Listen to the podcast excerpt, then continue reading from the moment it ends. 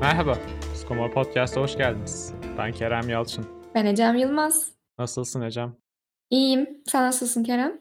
Ben de çok iyiyim. Teşekkür ederim. Seni tebrik ediyorum öncelikle. Bu hafta mezuniyetini kutladın. Teşekkür ediyorum. Evet. O halde sen de yakında birçok uzmanın yüzleştiği bir durumla karşı karşıya kalabileceksin sonunda. Ve bugün de bu durumdan bahsedeceğiz seninle. Nedir bu durum? Imposter sendromu. Yani sahtekar sendromu. Evet, imposter ya da sahtekar sendromu diye çevirebileceğimizi düşünüyoruz. Öncelikle sahtekar sendromu nedir? Bununla başlayalım. Imposter 1970'lerin başında ortaya çıkan bir terim aslında. Hmm. Düşündüğümüz zaman çok da uzak bir geçmiş değil. Daha yeni yeni literatürde kullanılmaya başlayan bir terim. Özetle kişi başarılarına rağmen yetersiz olduğunu ve başarılarının şans eseri oluştuğunu düşünüyor. Bunu biraz daha açalım seninle beraber.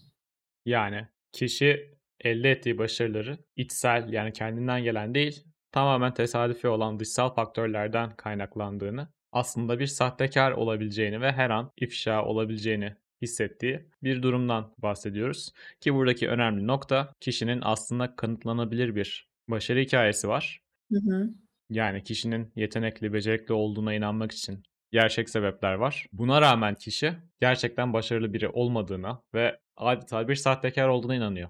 Evet, başarılı olduğuna bir türlü ikna olamıyor. Ama bu bir duygu durum bozukluğu olarak geçiyor. Ve toplumun %30'unu etkileyen ve özellikle kadınlarda görülen bir sendrom olduğunu da görüyoruz. Evet bu çok yüksek bir oran. Neredeyse 3 kişiden biri Hı hı. sahtekar sendromuyla hayatının bir noktasında mücadele ediyor demek. Diğer yandan da bu yaygınlığa rağmen çok da bilinen, farkındalığı toplum içinde yüksek olan bir durum değil. Ve çok da karıştırılan bir durum aslında değil mi? Yani biz aslında imposter sendromunu mükemmelliyetçilikle de karıştırabiliriz ve özgüven yetersizliği de karıştırabiliriz. Kesinlikle. Bunlardan farklı olarak altını çizdiğimiz gibi kişinin hem kanıtlanabilir başarısının olması gerekiyor hem de buna rağmen kendini yetersiz hissetmesi gerekiyor. Şimdi mükemmelliyetçiliği ele aldığımız zaman orada her zaman daha iyisi olabilir düşüncesi hakim. Hak etmedim gibi bir durum söz konusu değil mükemmelliyetçilikte. Ama burada bunun tam tersi olarak haksız bir başarı kazandığına inanma durumu söz konusu. O halde sahtekar sendromu nereden geliyor olabilir? Biraz bundan bahsedelim. En temele aile faktörüne alabiliriz aslında. Birçok şeyde olduğu gibi. Aynen maalesef. Baskın başarı durumundan söz etmek mümkün bu durumda. Eğer aileler başarı odaklılarsa, fazla eleştirellerse ama bu negatif yönde bir eleştiri ve aslında yapıcı olmayan yıkıcı bir eleştiriden bahsediyoruz. Buna bir yatkınlık söz konusuysa yine mükemmeliyetçi ebeveynlerin olması gibi durumlarda da yetişkinlik döneminde imposter sendroma yakalanma olasılığı artıyor. Hoş tabii yetişkin olmadan önce e, genç yetişkinlik döneminde de ergenlik döneminde de yine aynı şekilde imposter sendromunun görüldüğü söylenebiliyor. Kesinlikle yani kişinin deneyimlerinin kendisine öğrettiği bir duygu durumu olduğundan bahsediyorsun. Ben de şunu ekleyeceğim bunun yanına. Çoğulcu bilinmezlik diye bir durum var. Hı hı. Bu şu anlama geliyor. Aslında birçoğumuz aynı şeyi deneyimliyoruz veya birçoğumuz aynı şeyden şikayet ediyoruz. Ancak bu paylaşılmadığı için kimse bunun farkında değil. Mesela nedir bu? Senle ben bir yemeğe gittik. Yemeği hiç beğenmedik. Hı hı. Ancak bunu belli etmek de istemiyoruz. Çok güzel Hı hı. olmuş diyoruz güler bir yüzle ve ikimiz de birbirimizin aslında yemeği sevdiğini zannediyoruz. Fakat kimse yemeği sevmedi. Herkes birbirinin yemeği sevdiğini zannediyor Hı. gibi. Aslında birçok kişi yaptığı işte kaygılar güder. Kendinden emin olmadığı noktalar vardır.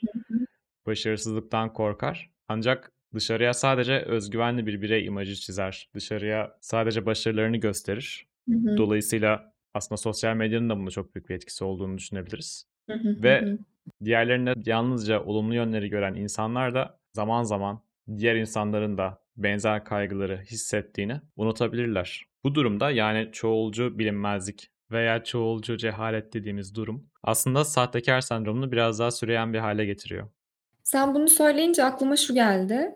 Acaba övgüyü göğüsleyememek ve bunu kabul edememek de imposter sendromunu arttıran bir faktör olabilir mi? Emin değilim. Çünkü özgüven eksikliği veya kendine güvenmeme için belki de Yaptığın bir şeyde ama yetersiz olduğunu düşünüyorsun. Hı hı. Takdir alıyorsun ama "Yok ya, işte, hani, benim yaptığım da çok bir şey değildi. Herkes yapabilir bunu."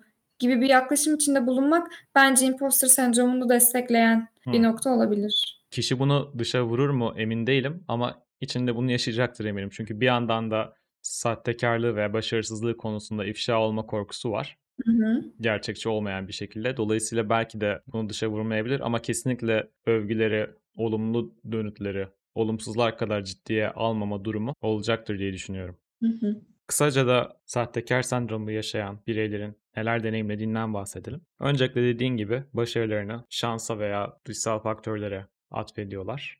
Hı hı. Bununla birlikte mükemmeliyetçilik ve erteleme davranışı da görülüyor. Çünkü başarısızlık korkusu ve bunun sonucunda gelebilecek ifşa olma korkusu mevcut. Dolayısıyla mükemmel iş çıkaramayacakları görevlerden kaçınıyorlar ve bunları erteliyorlar. Süreyen bir başarısızlık hisleri var. Başarılarına rağmen başarısız bireyler olduklarını hissetmeye yatkınlar. En iyi olma kaygısı güdüyorlar. En iyi olmadıkları veya kendileri kadar iyi olan bireylerle karşılaştıkları zaman bu onlara endişe verebiliyor ve kendilerini dolayısıyla diğer insanlarla kıyaslıyorlar. Hı hı. Bunların birçoğu hepimizin zaman zaman hissedebileceği durumlar. Ancak önemli olan bunların veya birkaçının aynı anda hissediliyor ve süreyen bir şekilde, mücadele edilemez bir şekilde deneyimleniyor olması bu durumda acaba sahtekarlık sendromundan müzdarip miyim diye kendimize sorabiliriz. Hı hı. Buraya bir soru işareti koyabiliriz. Kesinlikle. Şimdi de neden bu bizi geriye çeken, bizim hayatımızı nasıl etkileyen bir durum ondan bahsedelim istersen. Hı hı. Sahtekâr sendromundaki kişilerin topluluk önünde konuşmaktan çekindiklerini gözlemleriz. Çünkü sürekli bir yanlış yapacağım kaygısı mevcuttur ve aynı zamanda söylediği şeylerden, bahsedeceği şeylerden emin olamama durumu söz konusu olduğu zaman bunların açığa çıkmasından korktukları için bir geri çekilme görülür. Evet. Bu zamanla sosyal çevreden uzaklaşmaya da sebep olur. Hı hı. Bu illa çok önemli bir topluluk önü olması anlamı taşımıyor. Bu bir arkadaş çevresi de olabilir. Bir arkadaş ortamında kendi fikrini beyan etme noktasında da, eee, bir geri çekilme söz konusu olabilir. Kesinlikle ve bu beraberinde şunu da getirecektir. Bireyin kendi başarısının önüne engel koymasına Hı neden hı. olabilir. Çünkü birey aslında üstesinden gelebileceği işlerden kendini uzaklaştırabilir. İşte aslında onun düzeyinde olan bir işe başvurmaktan kendini alıkoyabilir. Başarısızlık veya ifşa olma korkusuyla başarılı olabileceği bir mücadelenin içine girmekten kaçınabilir. Aslında bir nevi kendi potansiyelinin katili olmak da diyebiliriz. Kesinlikle ve bu da zaten sahtekâr sendromunun bireye verdiği duygusal zararın yanında en yıkıcı sonuç. O hâlde son olarak bu hislerle mücadele ediyorsak ve kendimizi bunun sonucunda kendi başarımızın önüne engel koyuyor olarak buluyorsak neler yapabiliriz? Nasıl imposter sendromuyla, sahtekâr sendromuyla mücadele edebiliriz? Eee, biraz da bundan Hı bahsedelim. hı. Şimdi daha önce çoğulcu bilinmezlik veya çoğulcu cehaletten bahsetmiştim. Imposter sendromunu özellikle süreyen hale getiren bir etmen olarak. Dolayısıyla baş etmek için de yine bu çoğulcu bilinmezlikle mücadele etmek iyi bir yöntem olabilir. Ne demek bu? Aslında herkesin aynı kaygıları güttüğünü, benzer korkuları yaşadığıyla yüzleşmek bir farkındalık kazanmak için çok önemli bir adım. Bu farkındalık da bireyin yalnız hissetmemesi için ve aslında dışarıda görünenle insanların içinde yaşadıklarının çok farklı olabileceğinin ve herkesin bireyin kendisi gibi olduğunun farkına varabilmesi için çok önemli bir adım. Hı hı. Dolayısıyla paylaşmak, bireyin korkularını, endişelerini diğerleriyle paylaşmak iyi bir başlangıç. Çünkü böyle bir şeyin olduğu bile bilinmiyor ve adı bile yok birçok kişi için. Burada aslında bahsettiğin şey birazcık ortak insanlık hissiyatına da temas ediyor. Bu öz şefkatin bileşenlerinden biri aslında. Ben her, eee, podcast'te birazcık öz şefkatten bahsediyorum aslında bir tutam. Çünkü bence gerçekten çok önemli ve yanlış anlaşılan ve aynı zamanda çok da değerinin bilinmediğini ama aslında değerinin bilinmesi gereken bir kavram olduğu için altını çizmeye çalışıyorum aslında sürekli. Bununla ilgili bir bölüm mü çeksek? Çok konuşacak şey varmış gibi geliyor Aynen her sana. bölüm böyle ufak ufak değinmek yerine öz şefkat başlıklı bir bölüm belki planlayabiliriz. Olabilir. Kişinin kendini değerli görüyor olması aslında sahtekâr sendromuyla baş etme noktasında da yardımcı olacak koruyucu bir faktör olabilir. Tabii ki bunların haricinde yine profesyonel bir yardımı da düşünmek önemli. Çünkü bazen sahtekar sendromunun altında başka sebepler, başka tetikleyici unsurlar olabilir. Kesinlikle. ve bunların ayrıca çalışılıyor olması gerekir. Yani bu illaki aileden gelen bir durum olmak zorunda değil. O yüzden bunların bir terapi seansında işleniyor olması işlevsel bir çözüm olabilir. Kesinlikle. Paylaşma ve farkındalık aslında ilk adım. Hı hı. Ancak daha sonrasında kişi hâlâ bu duyguları mücadele edilemez buluyorsa o durumda da bir uzmandan yardım almak, daha ötesinde ne gibi uygulamalar yapılabileceğini öğrenmek faydalı bir adım olacaktır. Ki zaten sahtekâr sendromuna yönelik psikoterapi uygulamaları da bildiğim kadarıyla grup terapilerine, yüzleşmeyi, farkındalığı içeriyor. Bununla mücadele etmeye yönelik beceriler kazanma süreciyle birlikte Hı hı. BDT ve şema terapisi işe yarayan bir yöntem bireysel olarak. Aynen. Bununla birlikte bireyin kendisiyle ilgili olumsuz deneyimlere veya geri dönüşler kadar olumlu olanlara da odaklanması, bunları da değerlendirmesi ve düşünmesi kendisiyle ilgili daha sağlıklı bir tablo çizmesinde yardımcı olacaktır. Hı hı. O hâlde bugün sahtekâr sendromundan konuştuk. Evet, sahtekâr sendromundan bahsettik. Bunun sandığımızdan çok daha yaygın olduğuna değindik. Hı hı.